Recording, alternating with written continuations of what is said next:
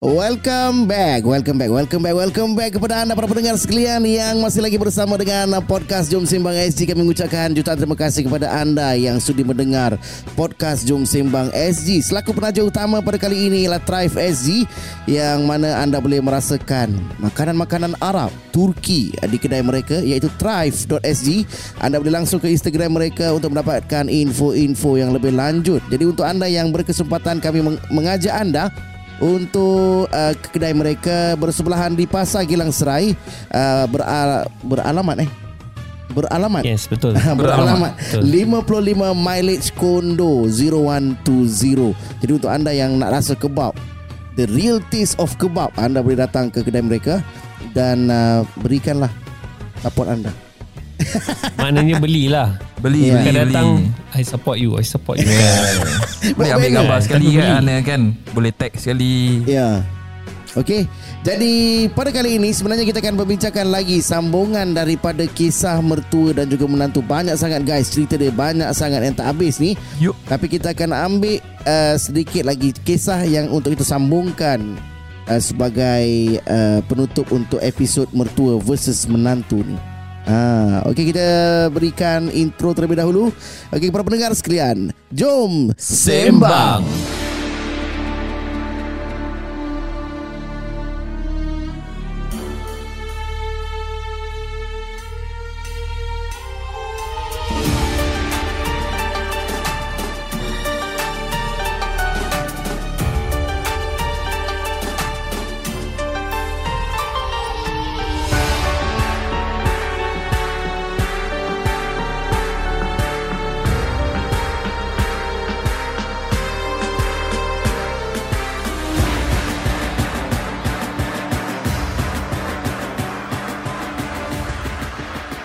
Uh, welcome back kepada para para pendengar sekalian ya. Welcome, welcome, welcome, welcome back Okey jadi kita akan uh, masih lagi uh, berbincangkan berkenaan dengan topik mertua versus menantu Betul, bersama betul, dengan anda para pendengar sekalian pada saat ini nama saya Syed Sazali. Dan saya Fadli Rosli Saya Syakir Pasuni. Ya, jadi kita akan ambil kisah daripada cerita aku SG yang berada di Facebook, uh, tapi kita akan berikan daripada perspektif asatizah lah. Uh, maknanya daripada perspektif Islam dan sebagainya. Uh, kita akan bacakan kisah dia. Siapa yang nak baca kali ni? Bacalah Bacalah. Bacalah. Bacalah. Sebutlah. Nasyid eh. Okay guys, guys, guys, guys. Okay, relax, okay, okay. relax. Okay guys. Saya ada saya akan bacakan terlebih dahulu dengan uh, caption yang diberikan di sini. Let's Okay. go. Okay Dan uh, nanti kita akan kupaskan uh, Okay Dia kata salam admin. Ah, Dia suruh salam admin pula. Tadi Wassalam. Oh kepada salam everyone. Ini salam admin. Dia nak salam admin. Admin tak nampak pun dia nak salam. Okay tak apa. Jadi dia kata dia nak Dia nak meluahkan rasa. Okay kita baca. Apa cerita dia sebenarnya? Tak kira lah siapa duduk rumah siapa. Kita duduk rumah in-law ke? Atau in-law duduk rumah kita ke? Mulut kena jaga. Please eh mother-in-law Tadi Sabar. mother-in-law je eh. Ah, mother-in-law je. Ah. Attitude eh Okey tak apa. Kalau kau duduk rumah anak lelaki kau Tolong hormat isteri dia juga. Walaupun rumah anak Walaupun rumah anak kau Respect sikit lah. Tu rumah menantu kau juga. Mulut jaga. Jangan main cakap je. Rumah serak lah Apalah Yang bikin menantu kau. Eh yang bikin menantu kau. Anak kau pun tak ada bising-bising Kat menantu kau ni. Dia tahulah nak kemas Marah betul. nampak, marah nampak. Ma- marah betul ni. Lepas tegur pasal sesuatu nak cari kesalahan orang uh, buat berserak. Serak ke apa menantu kau kemas? 10 kali kemas, 10 kali kau kasih serak. Menantu kalau relax, tak kisah apa kau nak bikin, janganlah sampai tak tahu nak hormat. Oh, ini marah betul ni. Aku tak boleh go dengan bunyi tu. Okey, sabar-sabar. Mana tadi? Uh, yang bayar bulanan rumah anak kau dengan menantu kau. Walaupun semua dia walaupun semua dia bayar tu tanggungjawab dia. Tolonglah, dia punya lah tu panjang. Tolonglah, mother-in-laws, jaga mulut, jaga hati. Macam mana menantu macam menantu ma- macam mana menantu kau hormat ah, apa ni? Tulis sembarang ni dah marah sangat ni. Ha. Maki je tu. tak ada macam mana Macam mana menantu kau nak hormat sehormatnya dengan kau? Rumah tangga dan syurga ataupun rumah. Dia orang jangan ganggu boleh tak mother in-laws. They are married and have own life to build. Even korang mak yang melahirkan dia. Jangan ganggu. Kau ganggu tu lah punca sampai orang tak tahan, depres, cerai, berai. Kau nak ke jadi macam tu? Obvi- obviously tak nak kan? Dan jangan ganggu. aku baca ni, aku boleh faham ah dia punya ekspresi dia tu. Kau duduk rumah dia orang, ikut cara dia orang. Bukan sesuka hati kau macam tak tahu malu nak ikut nak kena ikut cara korang. It's their house. Let them be. aku tak tahu kenapa aku ketawa. Kau menumpang duduk diam-diam, mulut tu jaga, tutup simpan sudahlah. okay, sorry guys. Aku tak tahu kenapa aku ketawa. Selama ni menantu kau menumpang rumah kau pun dia ikut cara kau. Hormat kau. I Panjang just lah. don't get it. ke? Lagi Ha? panjang lagi ke? Dah dah habis, dah habis. Sama. I just don't get it. Serious. Oh ini marah gila, marah gila. Jadi isu masalah ni. Ini eh, eh, eh, isu masalah pula. Ini memang masalah lah ni. Masalah dia ni sebenarnya dia bergaduh dengan uh, mertua dia. Uh, dia. Kalau kat sini masalah dia yang dia, dia, dia isukan is mertua dia tak tahu nak cakap baik-baik lah. Uh, jadi macam mana? Ya. Apa? apa Itu je ke masalah dia? eh, tak. Ha. Kalau kita nak kupas lagi ada banyak lagi masalah yang tersirat sebenarnya. Uh, So siapa nak kasih dulu? uh, kita silakan Ustaz Syakir. So Syakir dulu lah Since dia dia, naik kadi dari- kan Eh sorry sorry Mana naik kadi Kadi Eh, tu Kadi Kadi Buat malu bukan naik kadi. Hadi. daripada perspektif macam kita nak kena bukan ni bukan backing lah eh, tapi realitinya mertua ni berumur. Hmm. Jadi orang orang berumur ni dia ada satu macam punya uh, kira fitrah manusia ni ha. Ha. bila bila kecil satu perangai bila dah meningkat dewasa satu perangai bila dah berumur biasanya dia akan kembali kepada Hmm. perangai macam seolah-olah bukan bukan bukan macam budak kecil tapi dia punya keperluan itu sama almost sama macam budak kecil punya keperluan. Maknanya okay. lebih manja lah. Mm-mm. Ha, nak di nak nak perhatian, Mm-mm. nak orang ikut cakap dia. Ha, bila bila tak ajak ke ataupun bila cakap dia tak dengar boleh kecil hati. Mm-mm. I think semua semua orang pun boleh observe lah perkara tu. Mungkin dalam bukan bukan betul lah tapi secara umum atau mak bapak sendiri. Ah, Ya, ya, Ha, jadi True true jadi itu daripada untuk kita faham lah. Bukan kita excuse perbuatan-perbuatan orang yang bukan-bukan tu kadang-kadang. Hmm. tapi kita kena faham that's where they are coming from lah. Sebagai orang tua and orang nak kebaikan untuk kita. Ya. Ya true That's why they claim lah walaupun kadang-kadang nampaknya tak tak begitulah. Ya. Ha, jadi perspektif uh, kalau dari sudut menantu juga kita faham lah. Ha, jadi untuk untuk okay, untuk menantu apa nak buat? Untuk mertua apa dia nak buat? Tafadli. Ustaz Fadli silakan. Okay Hai Aha Jawapan ni adalah Okay Kalau menurut pandangan aku Daripada Macam tadi Ustaz Syakir cakap Yes betul Daripada sifat mereka Itulah lumrah dunia Apa sahaja Yang daripada awal Dia akan Berakhir pun di awal juga Sama macam roda lah Sama kalau yeah. tengok pasal uh, Dulu uh, Untuk zaman Apa dia Fir'aun lah Apolla ni semua Dia punya Piramid dia Dalam dia ada all those Hem, hemosexagon ke apa Something like that lah Yang ada tulisan-tulisan tu lah Yang kita tak boleh baca sekarang Orang yang belajar je boleh baca Hieroglyph.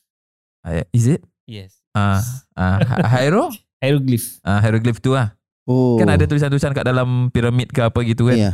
Untuk dulu Tapi untuk sekarang Dia kembali lagi sama Untuk sekarang It's the same Orang ada emoji Ada smiley Ada apa semua It's almost the same Agak lari I mean, sikit eh dia punya. Dia It's it's it's going back like that Menurut kajian ni. So apa sama juga. I mean kalau baby dulu you know pakai pampers perlukan perhatian macam tadi, perlukan kasih sayang uh, dan lain-lainnya begitu dah dah dewasa pun sama juga. Ada sebahagian uh, ataupun dah macam dah dah dah tua kan, dah ada atuk dan nenek pun ada yang pakai pampers balik.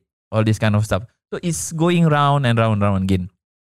sama macam Ustaz Syakir tadi katakan memang kita kena faham daripada keadaan mereka juga bukan nak mempersalahkan mereka apa yang mereka lakukan 100% kita kena faham keadaan mereka kemudian daripada kita punya side pun kita kena faham juga Yeah. walaupun bukan perkara yang senang ah Mm-mm. nak pasal kita bukan dalam dia punya uh, keadaan pun kita tak boleh cakap oh sabar je baca istighfar banyak-banyak sabar Yeah. it's hard it's not it's not it's not like that so saya rasa two ways memang kena ini lah ada kadang-kadang kita just nak kena just dengarkan je lah apa yang nak cakap cakap tak ada masalah tapi daripada kita punya side kita macam tadi uh, berserak ke apa ni semua tak apa just kemas macam itu apa nak cakap ah, cakap je lah Yeah. Tapi tak bermakna mertua boleh dibiarkan lah buat apa True. sahaja dia suka lah. true Betul betul. Anak betul. kena di, di, diingatkan juga apa yang dia Hmm. buat ni. Mat, ah, Contohnya kalau kalau betul yang macam tadi lah eh, contohnya hmm. dia marah betul tu sebab mulut dia tak jaga. yeah. Uh, kalau dari perspektif menantu, mertuanya mulut tak jaga. Kalau daripada perspektif mertua, Hmm. ni menantu tak buat kerja. ya Yeah. Uh, jadi maknanya dia orang kena faham each other lah. Yalah, Dan dua-dua. mertua pun memang of course kena sedar lah yang anak ni dah besar Hmm. dan dewasa. Menantu dia pun dewasa. Dia orang ke, boleh buat suka hati apa yang dia nak lah. Mm-mm. Ha, jadi mertua pun kena maknanya kalau sebagai mertua tu haruslah berhati-hati cakap apa.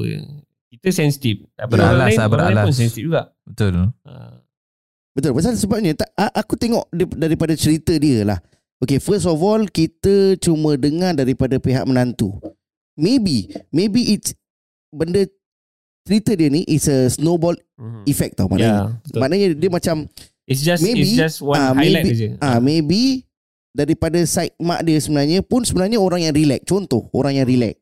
Tapi disebabkan dia punya menantu ni tak tahu nak jaga hati, Mm-mm. tak tahu nak jaga diri dia sebab memang memang kau kata kau punya rumah, memang rumah kau dan sebagainya.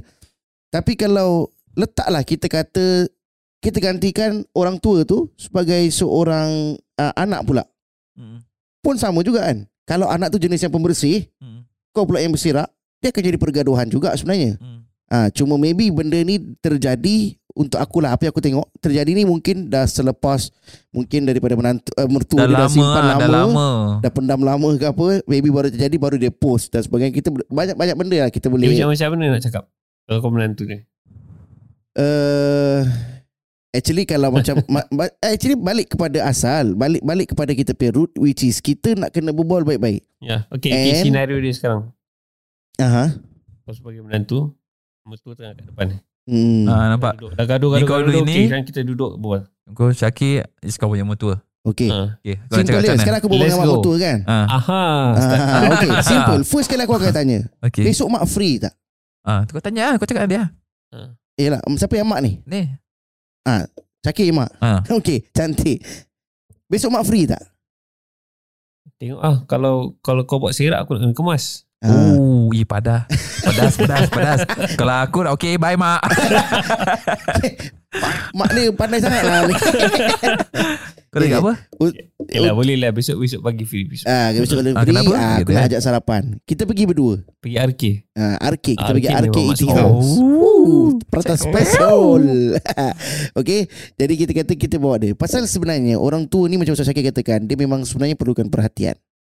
And apabila kita nak ber, nak menegur orang ni, konsep semua orang sama. Dia bukan pada orang tua je. Hmm. Pada anak kita, kepada suami, kepada isteri dan sebagainya, sebenarnya memang memerlukan konsep yang sama. Tak ada orang suka dimarahi depan orang lain. Betul. Ataupun ditegur ataupun di, di uh, maknanya kita cakap kekurangan dia di hadapan orang lain. Tak ada orang Mhm. suka. Hmm. Tak ada. Cakaplah bangsa India ke Cina ke Melayu, Arab, Boyan, Jawa semua sama. Jadi for me better to take them outside from the house Wow. to have an an a discussion for a better perspective which is uh, doktor apa dia cakap tu? tak sebenarnya bila Kira kau berbual macam kat parlimen bro. tak sebabnya daripada segi uh, Kajian kajian. bukan bukan, bukan. Statistik. daripada saintifik bila berlaku contoh kita ada berlaku masalah dalam tempat kerja Mhm. kita nak selesaikan masalah tu kita nak kena cari tempat yang berbeza maknanya bukan tempat kerja kalau contoh kita ada masalah dekat rumah kalau boleh jangan cakap dalam rumah kita nak cari tempat lain mungkin dekat eh, yalah cari apa tempat tempat makan McDonald ke apa dan sebagainya lah tapi kalau boleh dengan orang yang melakukan kesilapan saja Tak perlulah. Even kalau kita sebagai seorang mak ayah pun untuk kita duduk konfront anak kita pun dah jadi menjadi satu uh, orang kata malu untuk anak tersebut. Sebabnya walaupun bapak dia yang bercakap tapi anak ni tahu yang mak dia tahu yang dia tengah kena marah dengan bapak dia. And bapak dia tengah condemn tentang kekurangan dia. Ah, walaupun itu dengan anak. Apatah lagi kita dengan orang tua kita kan. Maknanya Mhm. kita perlukan lebih uh, kita perlu uh, dengan uh, langkah berjaga-jaga, lebih bersopan, santun dan sebagainya. Jadi untuk kita yang nak dapatkan solusi ni maknanya kita nak kena tahu cara lah. Jadi kita balik pada asal kita nak kena cakap baik-baik. Cakap baik-baik untuk kita dapatkan solusi tersebut. Ha, maknanya perbincangan lah. That's one way lah. Tapi Dia je adakah aku nak tanya ni. Ah. Kira un- untuk kursus apa ya pasangan ada kan? Tak. Yang Terus apa? kursus inilah topic. untuk This untuk rumah tangga. This topic Tak tak tak. I mean Kursus I'm ask, asking you. ada lah. Ada kan? Tapi dia tak ada, Ada macam ke? kursus apa ya? Untuk mertua. menantu dengan me- menantu mertua. I think you should be Khusus rumah Macam- tangga untuk mertua. Maknanya untuk mertua yang mertua masuk lah. dan menantu. So menantu dengan bakal menantu dengan bakal mertua sama. Oh, I think should be Nice. Yeah. Boleh jom simpang buat. Aku bikin, kita Baik. bikin lah. Huh? Persatuan Hmm? menantu dan Mertua, mertua PMM. PMS Singapura. Besok juga kita buka Okey. I- IS. IS. IS Islam Singapura. Islam Singapura Ah, Islam Singapura Islam, Islam, ya, Islam. Islam Singapura Ya. yes Baru kita boleh dapatkan uh, P PMMMS Muslim ya PMMIS. PMMIS Macam-macam sangat lah Okey. PMMIS. Eh, Penis. yang, oh, yang cerita tu JKKKKKK Kau diam aja Jadi dia setiap kali orang sebelum kahwin uh, dia ada satu uh, night camp nak kena pergi. Menantu dengan mertua. Dekat Masjid campfire, Pertempatan eh? ah, Masjid Campfire Pertempatan dengan- Waasan. Kita menantu nak kena tidur dengan mertua. ah. eh, tapi Bapak bunyi, betul lah. bunyi Bapak betul salah. lah. Bapak mertua Ah, yang lelaki lah. Ah. Lelaki nak kena pergi dengan bapak mertua. Mertua yes Ha, tapi nak kena ada juga yang perempuan dengan mak mertua. Yes Ha, sebabnya yang banyak masalah perempuan ni sekarang. tapi eh tapi terus terang saya cakap pada pendengar sekalian tak tahulah memang betul terjadi ataupun kita memang kebetulan sahaja dapat cerita macam ni. Tapi menurut apa yang saya tahu memang kebanyakan mak mertua yang buat hal. Hmm. Tapi ta- tadi sebut pasal uh, jalan keluarnya. I think tak tak semua orang reseptif untuk ajak berbual tau. Ya. Uh, macam mungkin ada, Ada orang yang tua, keadaan teruk. ada orang tua dia nak uh, me- menantu dia effort untuk tarik hati dia. Uh, Betul. contoh bawa keluar ke jalan-jalan, bawa pergi holiday lah, USS ke apa sebagainya. kan Naik roller coaster Apa Dia atas jelita, farmers spa jelita. Roller coaster Roller coaster jangan ditolak. Roller coaster Mak Mak duduk depan eh Mak eh Paling depan sekali mak Mak ini tak payah turunkan mak. Dia stay je kat atas. Dia Dia memang macam pakai itu. ha. Yang safety belt tu tak payah pakai mak Tak apa pak, Tak payah pakai Tak apa Duduk depan je Dia me- memang gitu mak. Aja Eh korang jangan ikut Jangan ikut Ini gurauan semata-mata ha. Jadi betul lah Apa saya cakap tu lah Ada ada lagi satu aspek ha. which is uh, naturally mungkin perempuan tu dia nak control of the house. Ya. Oh Uh, jadi kalau macam mak dia queen. hmm. Selama ni rumah dia ni rumah dia. Hmm. Uh, ni yang suami tu anak dia. Jadi dia yang buat keputusan lah in the house. So bila bila menantu masuk, menantu tu expect dia aku ni this is my king, my husband is the king, I'm the Yeah. queen. Ya Uh, tapi mak dia pun masih sama juga. Masih queen juga Fight. Betul. Itu itu pun satu aspek yang menyumbang kepada this tension lah yang berlaku antara mentua menantu. So uh, daripada awal sebenarnya untuk mengelakkan masalah yang berlaku, semua nak kena clear lah. Actually role masing-masing apa. Role ni Betul. role ni role ni very important untuk suami, untuk isteri sebab for example eh lagi satu possible issue is macam mertua ni siapa nak jaga. Ya Mm-mm. uh, dah berumur kan uh, isteri punya mak contohlah bapak eh bapak sakit isteri ada bapak sakit adakah suami tu yang kena jaga suami tu yang korbankan rumah dia suami tu yang bayar hmm. Ah. Mana-mana lah Mana-mana antara yang adik-beradik itu kalau nak tukar-tukar boleh. Kalau yang Ah, rasa itu, itu nak ambil masalah boleh. semua. Apa dia? Tak semua. Tu masalahnya. Ha, so maknanya isu pada awal tadi Tak Syahid dah sebutkan dah communicate Hmm, Sebab komunikasi kena- ya, main peranan besar. sebab even the the perkara-perkara yang kecil pun boleh membawa kepada kepada masalah yang lebih besar kalau tidak diselesaikan Hmm. daripada awal. So macam itu juga macam kita punya nasihat kepada pasangan-pasangan kan bila nak berumah tangga Ya. kena ingatkan okay, korang bincang dulu. Apa korang punya plan lepas kahwin? Plan pasal anak, pasal kerjaya, berapa anak, siapa nak jaga anak, isteri nak pergi kerja ke tidak. So all the things kalau when they go into the, into the marriage, they orang dah tahu what to do, what to expect. Itu membantu jugalah. Mm-mm. Hmm. So itu jugalah dari segi macam possible uh, perkara-perkara yang kemungkinan yang berlaku uh, bila berhadapan dengan mertua. Hmm. Ha, tu kalau masuk rumah tangga tu masuk maknanya dia dah tahu what to expect itu pun boleh membantu jugalah. Hmm. Ya. Dan itu dia lah Maknanya solusi-solusi untuk orang yang bermasalah dengan menantu Ataupun dengan mertua dan sebagainya Itu dia yang kita boleh nasihatkan daripada perspektif Asatiza Bincang. ha. Tapi aku aku ada satu-satu rasa geram juga tu Dengan Kenapa, kadang, kenapa, kenapa? dengan seorang suami Hmm. Kadang Aku geram Pasal ada yang kadang member sendiri Hmm. Dia pasal Siapa siapa nama dia? tak, tak kenal Tak kenal Tak kenal tak kenal. Tadi macam Bini dia Kena Ah. condemn dengan mertua Ha. Tapi dia tak ada take effort Untuk macam Backing ah. Backing, backing. ya? Dia actually bukan backing untuk isteri, Uh-uh. tapi dia maksud maksud aku tu, kenapa kau tak boleh involve dalam that situation untuk kau Ah. settlekan dua-dua? Uh, redakan hati. ke apa ya. Apa dia, apa dia punya pendirian? Dia macam uh, okay, dia kasih dia punya parents go lah. Maknanya tak kisahlah kau nak whack bini aku, cakap je lah. Dia okay je. Macam, tapi kita tahulah isteri tu macam tak selesa Yalah. kan kena macam tu.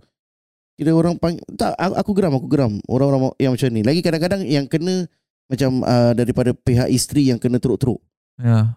ada satu kisah tu uh, ni seorang suami isteri baru berangkat ke overseas. Hmm. Uh-uh. Jadi bila dia dia duduk kat sana, tiba-tiba ada satu uh, kira ada uh, mertua lah. Maknanya daripada side suami dia, uh, parent suami dia uh, datang untuk duduk kat situ. Jadi dia overseas kan. Jadi dia duduk kat situ lama lah dalam masa 14 hari ataupun uh, lebih kurang macam tu ataupun sebulan tak silap aku. Jadi bila duduk situ jadi yang uh, menantu perempuan ni maknanya dia siapkan makan sarapan apa semua kan. Jadi satu hari tu dia terlambat lah. Dia tak dia lambat siapkan. Dia bukan tak ada intention untuk tak siapkan pun. Dia nak siapkan cuma hari tu terlambat dia penat dan sebagainya. Jadi mak mertua dia terus cakap dengan anak dia. Hmm. Depan menantu dia, dia cakap macam dia cakap macam mana tau. Isteri kau memang selalu macam ni eh. Padahal Oh. dia dia bukan dia bukan se- selama dia duduk tu Uh. memang dia dah, dah menantu dia dah serve dia pun. Uh. Dah serve sarapan apa semua. Jadi overseas kan. Jadi kadang jalan pun bawa apa semua. Hmm. Jadi yang suami ni Ha? dia jadi macam dungu tu. dia jadi macam uh, otak lah dia ni ni.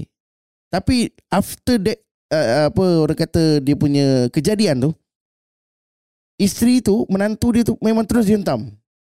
Hmm. Sampaikan Betul dia dia buat- Mertua dia yang hentam Ah, ni. uh, mertua hentam sampaikan buat kopi kopi pun dia kata tak sedap padahal sebelum ni minum okey je. Hmm. Oh. Maknanya dia dah nampak jalan Maybe dia ada rasa macam memang Dia pun ada sifat jealous Ataupun tak suka ke apa kan Hmm. Hmm. Maybe dengan kejayaan anak dia Hmm. Kau Aku yang besarkan dia Tiba-tiba kau yang dapat raih ke, Kegembiraan dekat overseas Hmm. Aku duduk Singapore ah, Macam tu Hmm. Maybe lah kan Maybe Ha. Tapi tiba-tiba kena condemn-condemn all the way Oh. Eh, itu, itu itu pun salah satu punca konflik ah.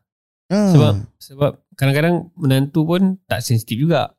Hmm. Macam uh, sekarang dia dah jaga di bawah. Contohlah eh, suami kahwin dengan uh, pasangan dia. Kemudian hari pertama dia cakap dengan uh, mertua dia, contohnya lah eh, dia kata uh, sekarang uh, Siti dah bawah penjagaan saya. Uh, jadi bapak jangan nak suruh-suruh Siti. Contohnya Hmm. hmm. macam gitu. Macam seolah-olah dia nak kontrol lah. Maknanya Hmm. bapak dia terus kehilangan uh, seorang anak. Itu itu pun masalah juga. Ya betul Sebab juga dia dia sebagai bapa dah besarkan anak dia selama berpuluh tahun. tiba-tiba nikah je dah macam uh, Kau nak ambil semua ah, power. aku buat lari pula terus. Uh-uh. Uh, bapak tu dah menangis. Uh, macam seolah-olah kehilangan anak lah. Eh lah. Jadi sebagai menantu, dia harus present diri dia sebagai dia bukan uh, merampas anak dia tetapi dia tambah anak lagi satu. Hmm, ya ya. Faham Maknanya uh, mertua dia ada anak satu lagi lah, Ah. which is dia lah sebagai menantu. Uh, maknanya dengan cara dia lah kalau cara dia baik boleh terima dengan baik lah. Mm-mm. Uh, tapi realitinya is like that lah. Realitinya is memang dia dah ambil sebagai sebagai isteri tapi Yalah. cara dia present tu tu yang penting lah daripada awal sekali. Hmm, Jadi paling penting tu Kan. adalah presentation Ustaz eh. Presentation dia, communication pun pun dia lah. Hmm. Uh, Hmm. maknanya masing-masing nak kena ada tolak ansur lah. Ya. Which is boleh dapat kat dalam kursus rumah tangga. Boleh insyaAllah. Ya. Jadi itulah. Jadi untuk aku, untuk aku dalam masalah mertua dengan menantu ni eh, Hmm. yang aku tengok lah, the more capabilities is orang muda lah.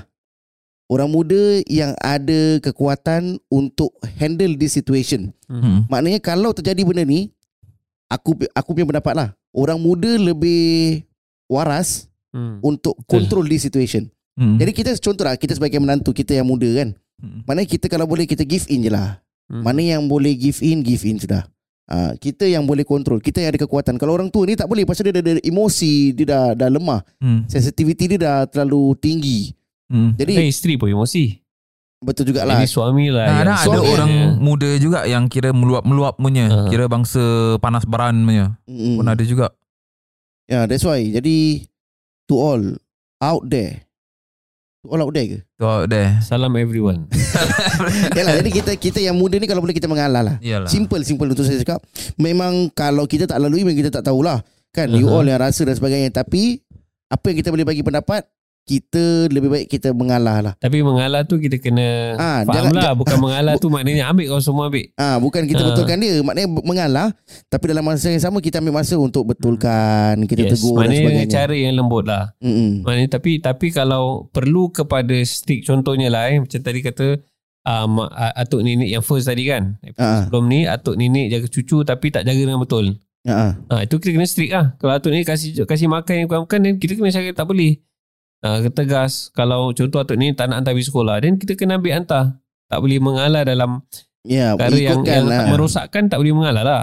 Ya. Ha, tapi cara tu mesti dengan cara yang baik lah. Jadi sometimes uh, sometimes lah. Santam apa? Sometimes Orang. Thailand. Yang menu. Sometimes we have to menu, menu drive eh. uh, sometimes we have to uh, not only speak uh, only speak to them but also uh, can use action only.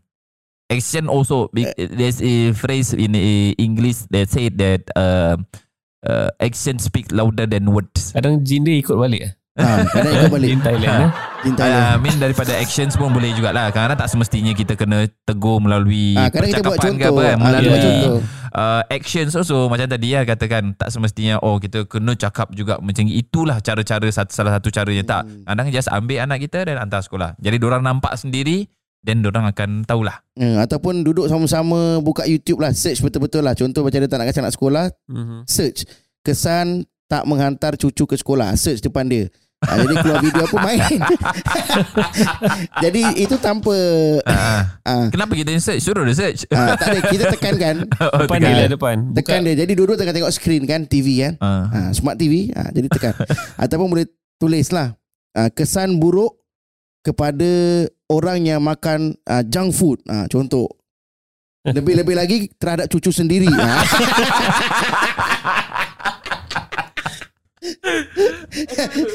Okay guys Semakin rosak. Jadi mungkin sampai di sini saja berkenaan dengan topik toxic in-laws yang mana Yes. kita bincangkan kepada anda para penantu dan juga mertua. Saya doakan saya diharap saya berdoa uh, mendoakan agar anda dapat menyelesaikan masalah jika anda ada masalah lah. Mm-mm. Jika tak ada masalah jangan cari penyakit, jangan cari masalah. Uh, layanilah mereka dengan sebaik mungkin. Dan uh, ada kata-kata akhir tak? Fat?